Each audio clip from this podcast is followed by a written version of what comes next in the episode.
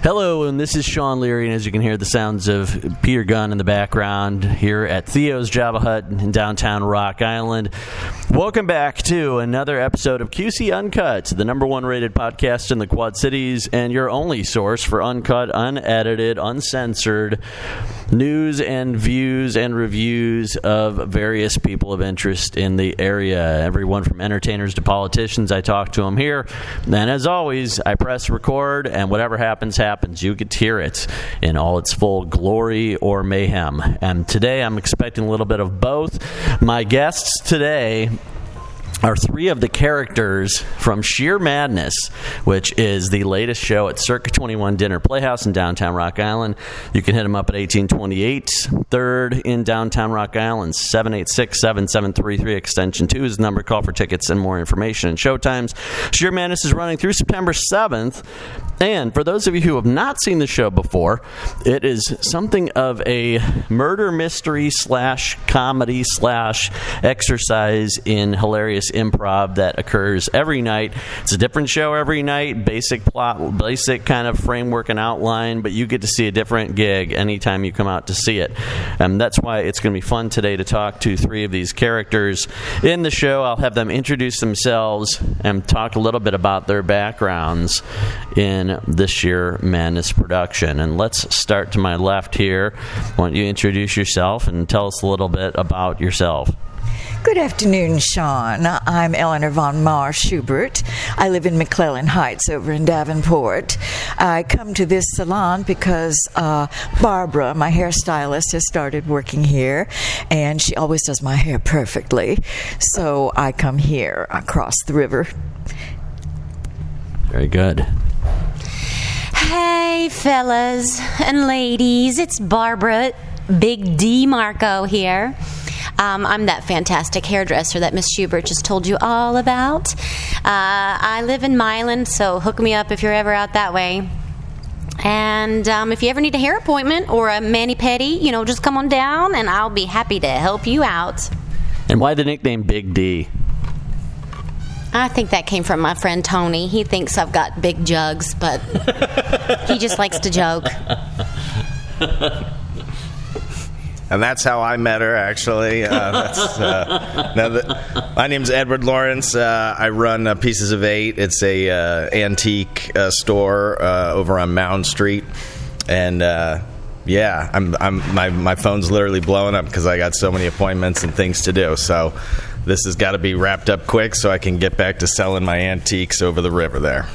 So you found yourself in the Shear Madness salon, and everything seemed to be going along perfectly well. You're having a pleasant day, and then all of a sudden, the the tuna plate was delivered by our lovely waitress here, Grace. Grace here at Theo's, and um, there was a murder that took place upstairs. I heard about that. I heard something about heard that. Heard a little bit about something it? about that. Uh-huh. Yeah. Absolutely shocking. I feel so bad for poor Tony. I love him. He he owns this salon, and he and I have so much fun joking with one another. And uh, he's got to be devastated by this. She's his landlady, you know. It's going to be terrible for business. Oh, I know. And she's a famous pianist. I thought she was dead, but I found out this morning that she lives upstairs and owns this building.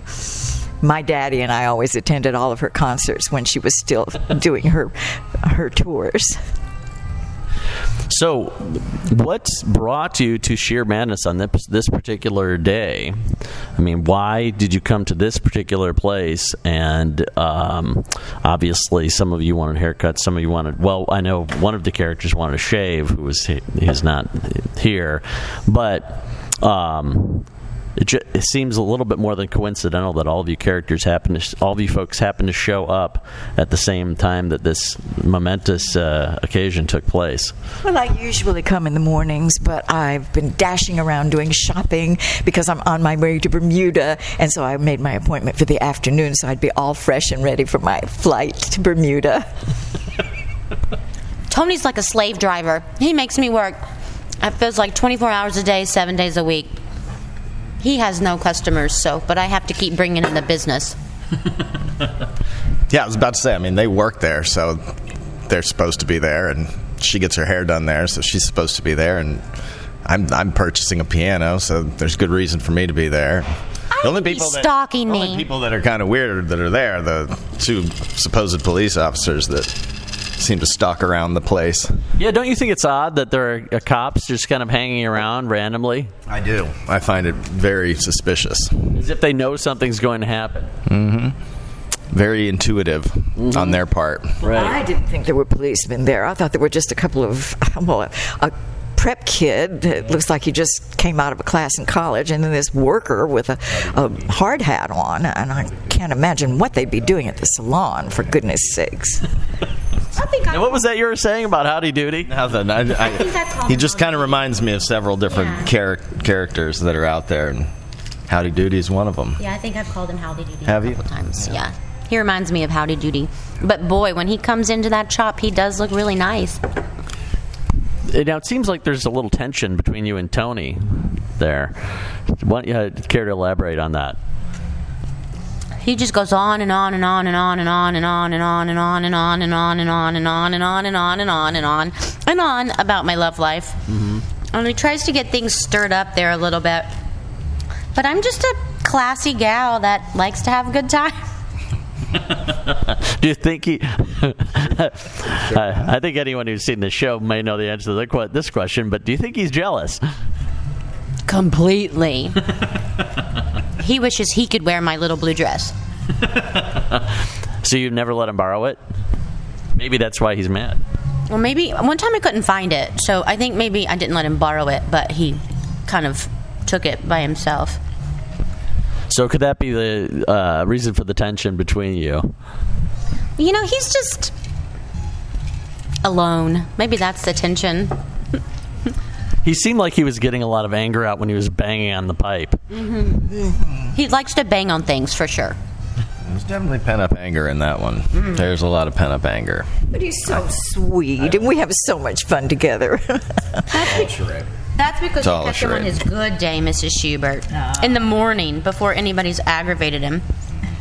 you should see him every day about 4.30. Well, I'm seeing him today at 4:30, and we're still enjoying conversing with one another. And oh my goodness, the stories he tells, I just love them. What are some of the most amusing stories that you've heard from Tony? Oh, he knows all the local gossip. I goodness sakes, uh, he's told me many stories about uh, about Isabel upstairs, and of course, this afternoon he tells me a whop, whopper of a story about her that I, I hesitate to. To relate to you because that would give away a surprise. Tell us a l- just give us a little hint, though. Oh, something about what happened to Isabel years ago. Mm-hmm. it was pretty shocking. At a concert.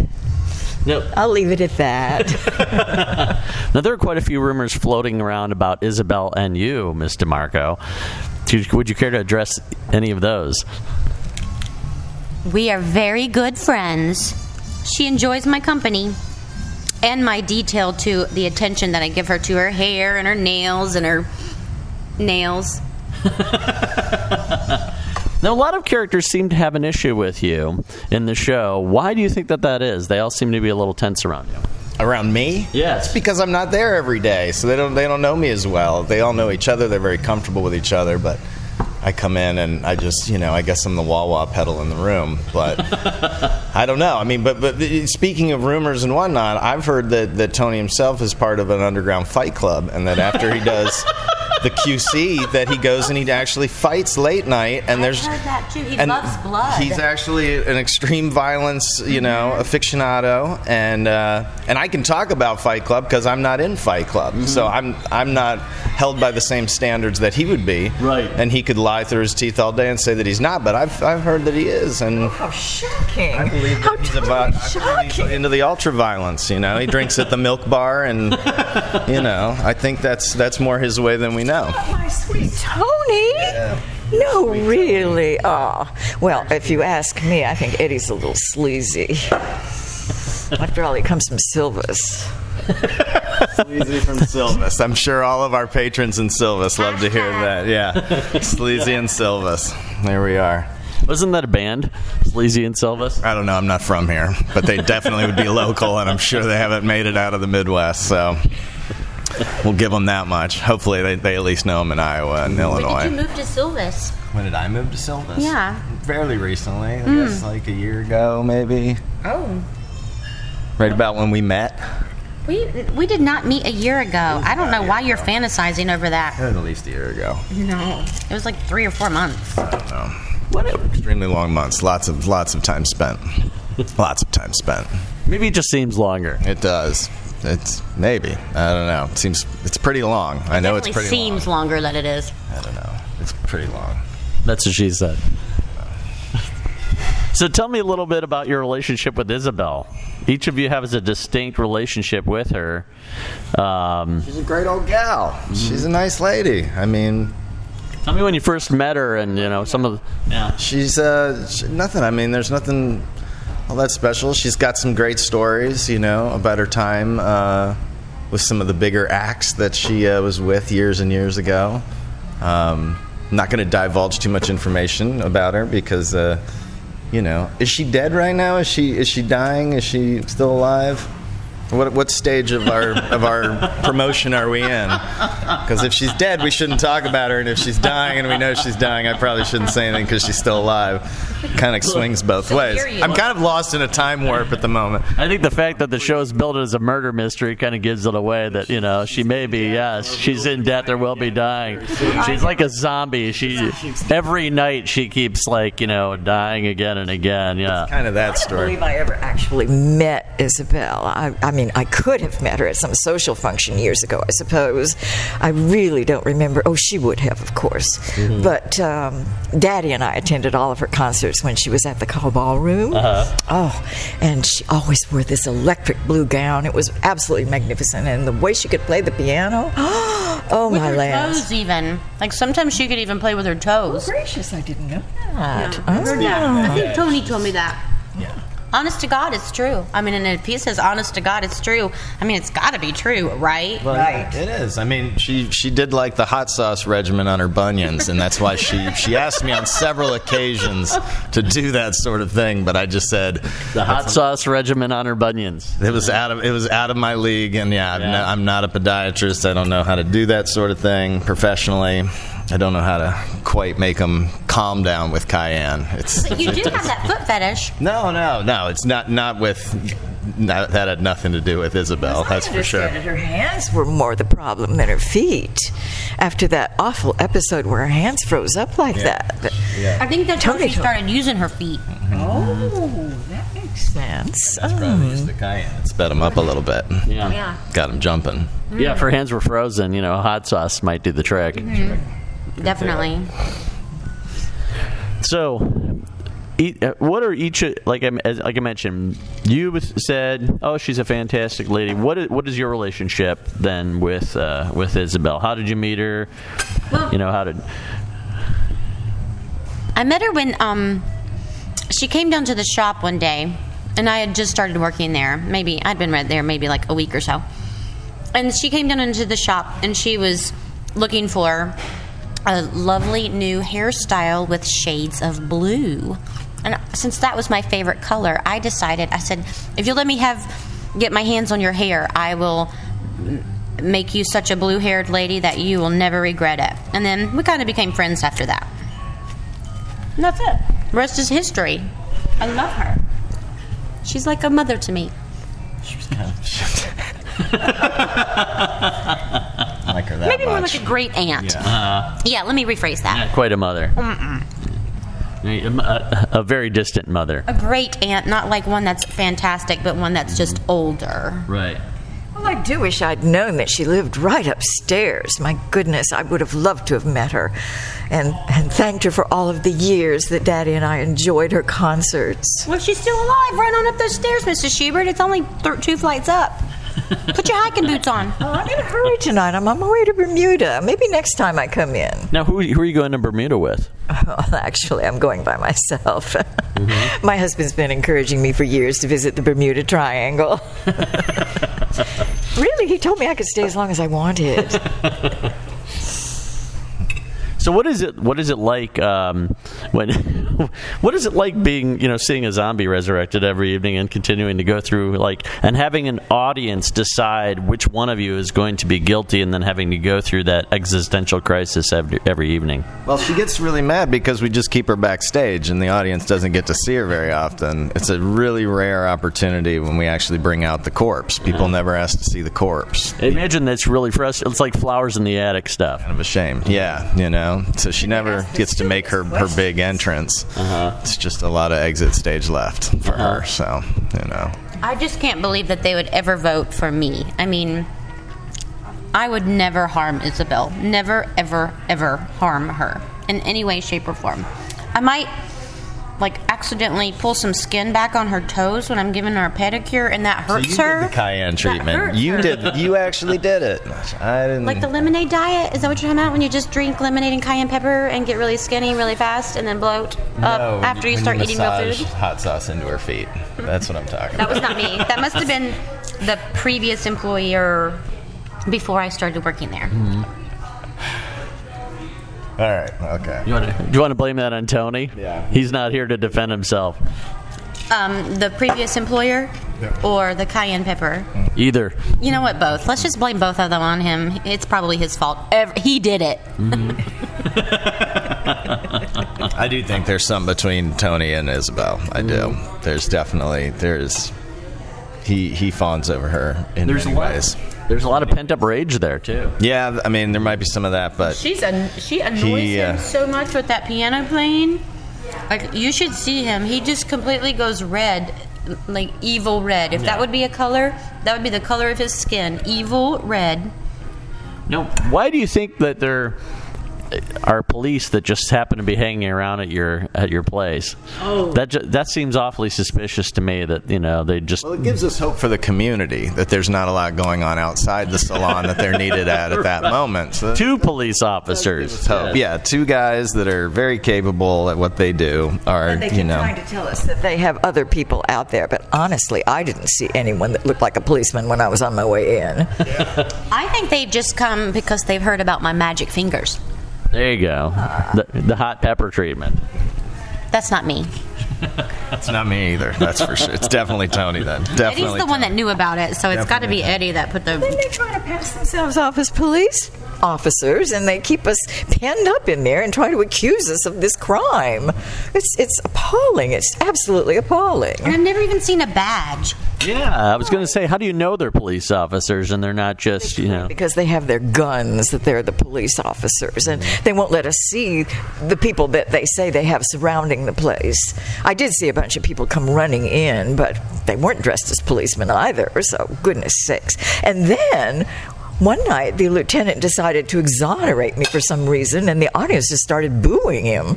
I don't know how they thought I was guilty. How do you how do you feel about the open air uh, layout for the for the beauty shop that allows a number of people to come and sit and watch you like cut people's hair? I just say the more the merrier. You know, they can learn some skills if they watch closely. I do a fantastic job with my fingers rolling through Mrs. Schubert's hair. Does sometimes we get applause when I turn around after my hair's been done. It's just wonderful. I've got I've got several new clientele like um, Helen and and Kay and even a couple of men want to come and have their like mustaches trimmed. I was checking to see if you had one to see if you needed some trimming. They're trimming necessary. your nose there. hairs. Yeah. That's every third third Wednesday or something. Mm. Yeah. No, we have to take care of that. Well, isn't it Tony who specializes in the shaves? Oh yeah, I would. I've never seen him do one. That's not a specialty when you when you've only done one and, and your partner's never seen you do one. That's not a good I sign. mean, and working there for a year and a half, and I've never seen him perform a shave. I mean, he could have done it when I was not called to work, but I doubt it. He doesn't do much. He just talks a lot. Mm-hmm. Mm-hmm. He does. What he should really do is maybe open up like a podcast. Mm-hmm. And just sit there and talk and talk and talk and go on and on and on and on and on and on and on and on and on he could do it. He could definitely do it. successfully. Yeah. Well, he does have wonderful stories to tell. So what? It, I know that uh, you're always well you're always welcoming people to come in and watch you perform to watch you um, engage with each other with the audience with these police officers that mysteriously show up at your you know salon for no particular reason so it seems. Um, what would you say to any of those people who are considering coming out to to experience the wonder and glory of, of everything that you have to offer you like how I built that up? oh, darling. We're all so fascinating. They've just got to come and see us. We'll let you finish. That, yeah, it's an experience. I mean, if, if you if you like live theater, it's it's it's a fun experience. It's unlike any other experience. If if you've seen live theater, it's totally different than that. But also, if you enjoy improv and you enjoy kind of the element of stand up comedy, even some of those ele- elements kind of fall into this range of live theater. It's it's kind of immersive in its own way because the audience is totally interacting and kind of part of the show, and and kind of leads the show in the direction that it goes. I mean a big part of how we do the show is is you know letting the audience kind of just lead it, and mm-hmm. what they give us is how is how the show goes. So the audience really gets the show they ask for, as as gets told to us, or as we kind of end up saying. It's like because the show is definitely not going to be the same every night. There's going to be shows that have whole sections that we don't see for days sometimes, and then all of a sudden we get led in that direction and it pops back up. So it's fun for us, but the audience could come see it multiple times and would still there'd be huge parts of the show that they've never seen and, and maybe never see. I mean, literally, there's no way to tell unless they ask those different questions and lead it in different paths. But so that kind of makes it fun for us and the audience. I mean, so it's a different experience than just going to see a show and seeing how the show evolves over the r- course of the run and how it's a little different at the end than it was at the beginning. This is every night it's different. It's amazing how excited they get. I mean, sometimes we'll have an audience that is really quiet to begin with, and all of a sudden it's opened up to them, and they just go with it. They really have a good time. Mm. What? Okay. Break the break the wall, why don't we like? I'll have each of you introduce yourselves as your actual real life, the people you are. um, tell me a little bit about your background and how you came here, how are you like in uh, being a part of this show at Circa Twenty One. My name is Sherry Conjura. I live in Pennsylvania. I actually did this show a couple of years ago uh, there in Pennsylvania at the Dutch Apple Dinner Theater. This is my third time working for Denny Hitchcock at Circa 21, and I always enjoy coming here. Uh, it's a beautiful theater. And, uh, I just love working here, and I love working in this show. I've been doing professional theater for many, many, many years. Hey, y'all. Um, I'm Jennifer, and I'm really from North Carolina. And um, this is my second time performing in Shear Madness. The first time actually was a few years ago when Circa 21 premiered premiered it in the Illinois area. Oh, well, in the Quad City area. And I am remounting my role of Barbara DeMarco. I just have a little bit of a different hairstyle this time. Uh, I have been performing and directing and choreographing for as long as I can remember. I started in an art form of dance, but then just kind of branched out into theater, musical theater. Uh, I have worked for Denny since probably 2009, maybe off and on since then, and this is maybe my seventh or eighth show. I'd have to really do some counting to figure that out. But I love what I do, and I don't think I could do anything else. I mean, I can, I just don't want to. Uh, my name's Corey Boughton. I play Eddie Lawrence in the show. Um, it's my second time um, here at Circa. I was here in 2005 for Boeing Boeing, and uh, I've been acting professionally again for about 15 years um, in Asheville, North Carolina, Orlando, Florida, and most recently in New York, New York. Um, I'm headed back to Asheville and will be based out of there for a little while, but also looking at working in Atlanta and doing some stuff down there. Um, yeah, I've got a couple projects in the work right now. Um, Food That Built America that just premiered on History Channel this weekend. I played a character in that. Um, recently did a co-star role on um, City on a Hill on Showtime, and uh, a couple other little things that are that are in the works for coming up later on this year. I might be. We're working on remounting a. Uh, web series based on a comic book that a friend of mine did a couple years ago and uh, putting together the pilot for that, which I'll be doing probably pre production coordination and acting in that. So, excited to work on that this winter, and uh, it'll probably finish out this year. So. Tell them how you're like your character Eddie, and you like antiques for real. Oh yeah, I'm a history buff too, so yeah, I definitely kind of uh, relate to the character when I found out about the show and everything. A friend of mine uh, who's in the cast, uh, Tristan, he, he he had done Boeing Boeing with me and kind of let me know that they were looking for the role, and uh, it was just kind of a perfect fit because uh, yeah, I'm a history buff, and it's fun to come into the city and, and live in the historical district for, for a few months while we do the show and and steal all the relics. Yeah.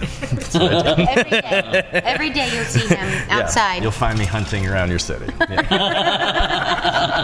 with all of his gear and his shovel. Mm-hmm. But he does a really good job about putting the landscape back. So Actually, does it better. Yeah. probably. Probably does it better. Are you a fan of American Pickers? Have you gotten to meet oh, the, the guys? Those guys are great. Yeah, I mean th- that show has kind of gone a little off the rails. What they what it started at was uh-huh. really cool, and, and the initial idea. Now, most of that show is not really what it's like to do that. Right. So it's kind of, you know, not as representational of what that actually entails when you pick America. So it's a little different. So, what uh, got each of you into acting? What is it about acting that uh, kind of you know charmed you and enticed you into making it into a career? It was probably my mother. Uh, she had majored in acting when she was in school, and she always talked about it. And I did make believe all the time when I was a kid, and she always had me in dance or drama or something like that. And uh, the bug just bit me. Uh, I majored in theater, and um, when I was in college, when I had a family, when my children were growing up, I actually taught theater at a university while they were growing up because I didn't think it would be good to be gone all the time. But when the last one was out of the house, I went back to, into professional theater, and I've been doing it ever since. Cool. I really have no idea. I'm a very math and science type of gal, but my mom said that when you know when I could barely walk that I wanted to dance, and so she put me in dance classes at a private studio, and then my my my family is very artsy, whether they are musicians or songwriters or um, acting. My dad had a band growing up when he was in his teenage years. My brother had a band growing up. So we were always kind of like, we called ourselves the Portridge family versus the Partridge family. But we were always kind of delving into all sorts of arts. And then, you know, I was involved in a community theater growing up in my hometown. And I went to high school going into pre-dental, you know, with a mind track of going into pre-dental. And my high school drama teacher said, I don't think you want to be a dentist. And I was like, Really? What do I want to be? And she said, Well, let me show you. And I guess she was right.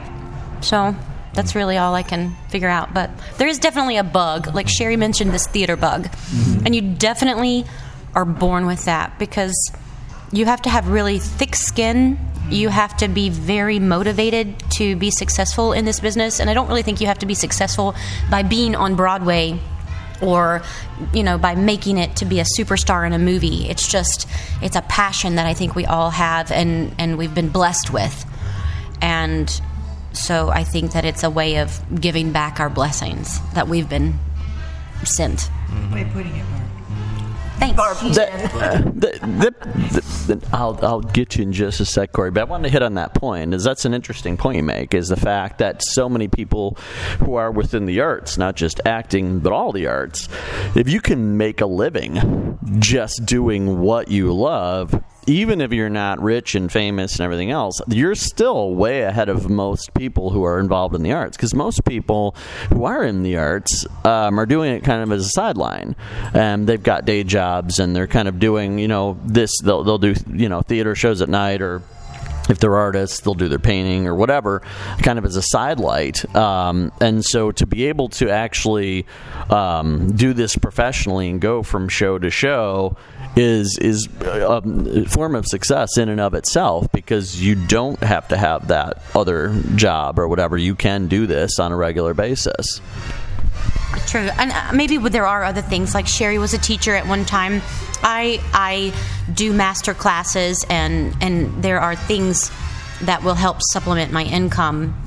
Um, because we do this, we do this for the passion. We do not do this for a paycheck. That is that is very true. But we are capable enough to make a living, like you said. But and you know, Corey over here likes to dig in the dirt but you know, everybody. It's what makes each of us special, but it it helps us um, keep doing this thing that we love to do.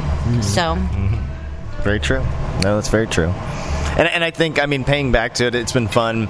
You know, I've been in the world of kind of film and TV in New York City for a couple of years, and and doing that as a working actor, you know, entails you you're doing all sorts of different work in that industry. I mean, anything you can do if you have construction skills, you could, you know, help build sets and work on film sets, and there's all sorts of jobs you can do and try and work into those unions. But, you know, doing this kind of thing, it's fun to work with people that do theater for a living because there's a lot of people in New York that are big time actors and they just don't do theater. They either they don't have a love for it, they don't have the mind power for it. They're like, I'm not going to learn all that. I'd rather just learn my sides for the day, my 18 lines, and learn those lines. And I'm you know I do those lines today and then I throw those away, and then tomorrow it might be six lines or maybe I only have two lines, but that's that's much they, they like that pace rather than oh you know memorize this 100 page script or 130 page script and do it continually for months on end. It's like that. Just some of them just don't want to do that, and and the, typically the money's harder in theater. I mean, in film and TV, it's you can make pretty decent money in a couple days doing something, whereas in theater you're kind of doing it for the love, and usually have to maybe sometimes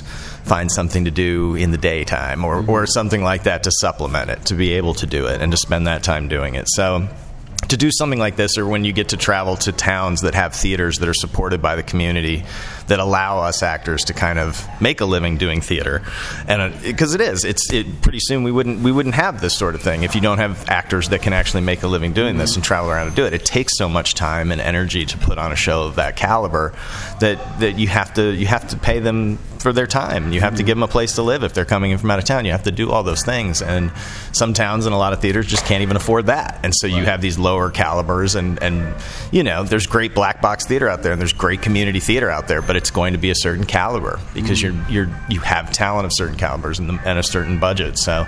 Um, to do this kind of show has just been you know awesome to jump back into that. And I enjoy I enjoy working with actors in the theater world a lot more than I do in film and TV it's very short stunted you don't build relationships. You don't kind of create characters and then create those relationships that kind of definitely evolve over the course of the show. You know you develop those as, as they happen. Um, and that's fun to do because in TV and film that doesn't happen. You don't have a second chance to be like, oh, I like this person. You know, after I talk to him right. a little more, I'd love to redo that scene with you because it's like that scene's already in the can. It's right. done. It's you're never going to do it again. You know, it's like that's all you get is that one shot. In theater, it's like after you know you develop that relationship, it's like the next night it's a little different, a little different. You kind of are able to work new things into the work, um, make it more real. So. I don't know. For me, in my art background, I mean, I did it a lot as a kid. I grew up in Orlando, and I was a Disney actor trying to get into Disney movies and stuff like that. Got really close, and it was such a hard auditioning process and such a cutthroat business as a kid actor mm-hmm. in Disney. Like it was just, it, it turned me off from it. So I didn't, I didn't touch it through a lot of my high school years. I really didn't act for ten years or more, and then when I was in my early twenties I was living in Asheville, North Carolina, and they had some great little theater companies that were just kids in their 20s putting on theater that the big theaters in town wouldn't do. Mm-hmm. The big, you know, they these guys were doing really racy stuff and stuff that was cutting edge and really modern and just being written and world premieres and all this kinds of stuff. And it was it was so cool to all of a sudden just see these people doing it for the love of it. There was mm-hmm. no money involved for these. These people were literally taking the change they were finding in their cars and rounding it up to buy props or to buy whatever we needed to make posters. Or I mean, it was it was backbone, you know, creation of theater. And I just fell in love with it. I mean, talk about the theater bug. I mean, you get bit at that age, and, and people around you doing it for the love of it. It just, I mean, it really changed everything. And and you know, now I've been able to move into different markets and take that that love of theater and the, the years of experience and working in all calibers from black box to large scale, big professional theaters. But um, also throughout all that doing independent film, you know, and working in teaching, you know, myself filmmaking and working with people that were learning filmmaking at an early age and working with them all the way through your career, you know, 15 years later to now where we're making, you know, decently produced short films and indie budget, you know, feature films and stuff like that, you know, but collaborating together with some of those same people that you've known for years and years through the business. So yeah, that's kind of how I, I ended up back here after a couple more years. It was fun to get out of New York and, and the film and TV, and like I just want to go do some theater, you know, Uh-huh. and it, that's always nice to come out here and do. So. So, what got you into? You mentioned that okay, you took about a decade off of your teens. Um, what was it that got you into acting as a kid? That got you into that whole like Disney circle and stuff like that. And how old were you when you first started doing that and thought, "Hey, I want to be an actor and I want to try doing this"? Um, I was five. My brother, I have an older brother. He was a couple years older, and he he was pretty artistic. He was kind of starring in all the plays at school. And then as I came up, it was like, well, do you want to give this a shot? You know, here, read for the lead. This is what it would be like. You know, and it, you kind of are shown how how to do it. You're watching your older brother do it. So um, when Newsies was being cast down in uh, Orlando, I guess this was you know 80s, early 90s. Yeah, the early 90s. Yeah. Um, he was up for one of the major roles in that, and he almost beat out Christian Bale for Christian Bale's Oh, role. wow. And then I was the extra extra kid fighting for the extra extra role. You know, ah. the, the little the little newsboy. So. Both of us didn't make those, and that was, you know, it, he was done after that. He was like, no, you know, like he could have been. That, that, I, I, that's our inside joke around the house. Yeah, like every time a new one comes out, you're like, bro, that could have been you. you know?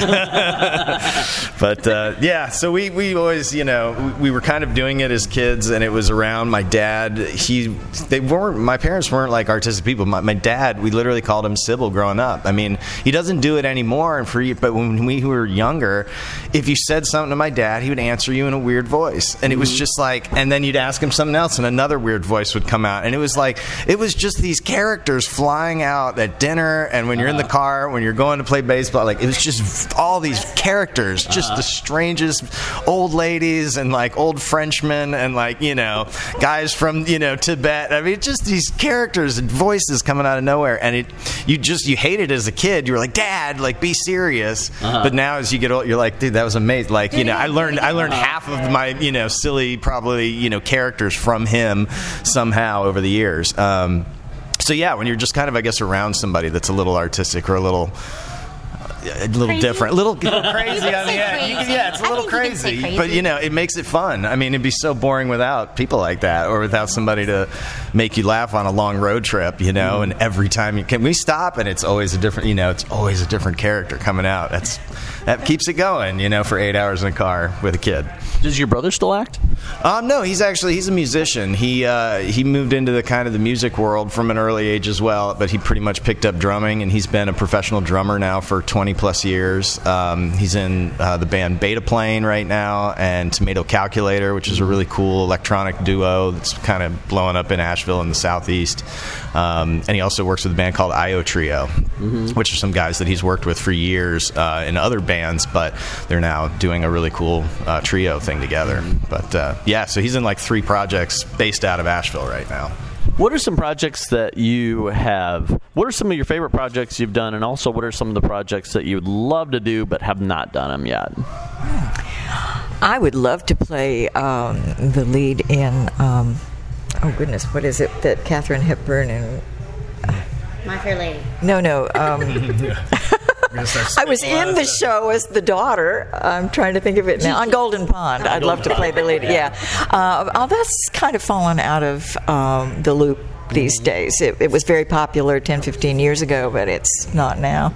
Um, I've, I've played a lot of roles that I absolutely love. This one I really love. It's just so much fun. And the audience has a great deal to do with that.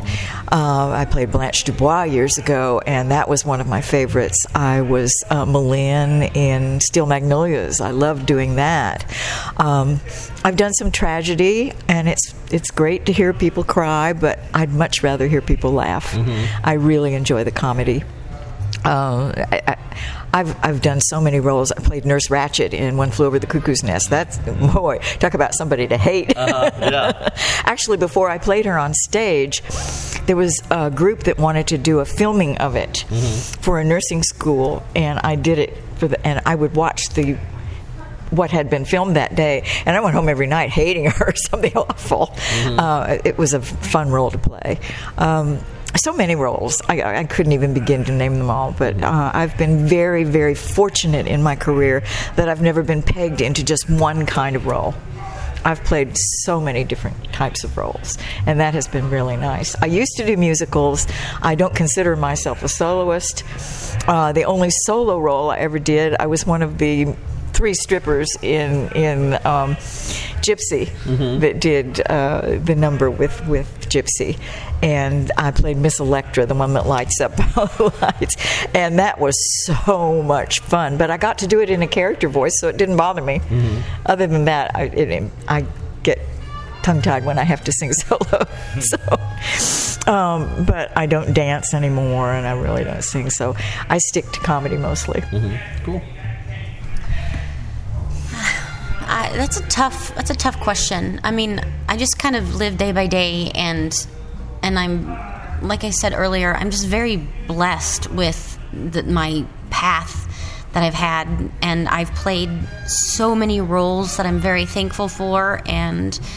Um, I, you know, from musicals to dance concerts to straight plays to tragedies to comedies, uh, it's it's pretty well rounded for me as well. Um, I've also directed and choreographed professionally. I've managed theaters, so I've kind of done the whole array of things. Um, I, I also teach. So as far as projects, I don't really have anything that I'm dying to do. I just kind of take it day by day, and when that gets put into my path, I, I go for it and I accept it, and and I make the most out of it. Um, I'm sure there are roles that I would like to play.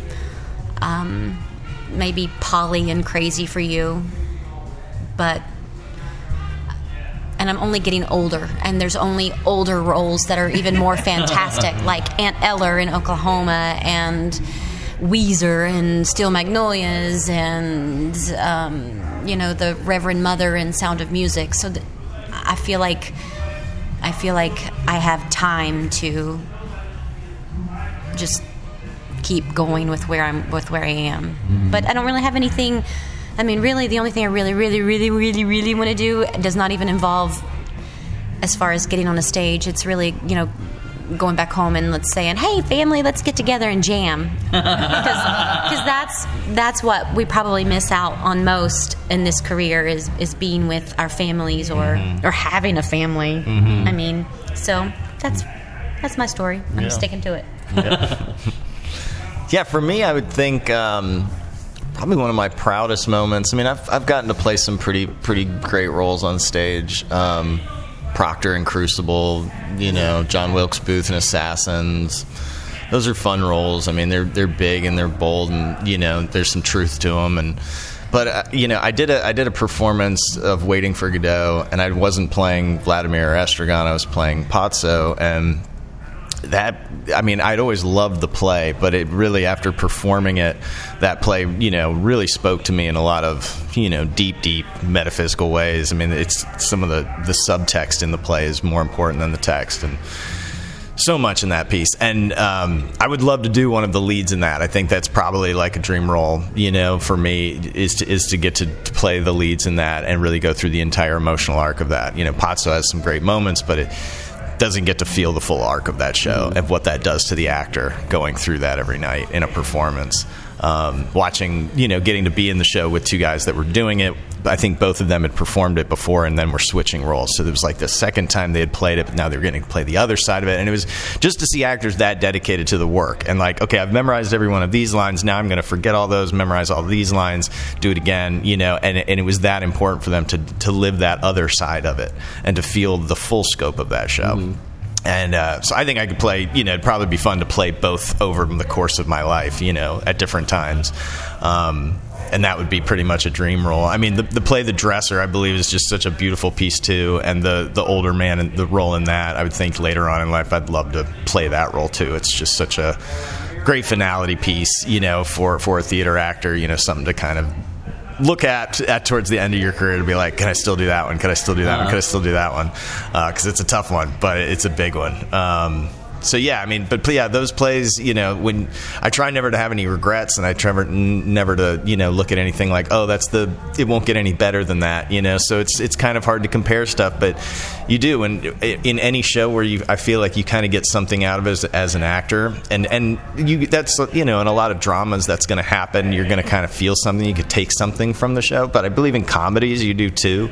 There's these moments and this sometimes it's a lightheartedness that you take with it. Sometimes it's a it's a little bit of parody or satire, whatever it is that you kind of it, it, bleeds into your daily life and bleeds into your character a little bit. So it's like even even good comedies, you know, you walk away from it being a little changed and and taking a little piece of that show with you. So there's there's never really any regrets, and I've never really do a show where I'm like, oh my god, I'm just so glad that show is over. I try and never choose shows that I'm going to regret doing in the first place. It's like you, once you've done it for a few years of your life, you kind of also can do that where you're like that's not a show that I want to do for that many weeks of my mm-hmm. life or that long, you know, and you kind of make those decisions where you're like, this is going to be the experience I want to have is with this show, and I want to go through this experience. So because I think that's important too. I mean, sometimes you have to just do it for a paycheck, but in most cases, we're like, you know, trying to pick and choose or plan our years with like the shows we want to do and places we want to go. So, everything.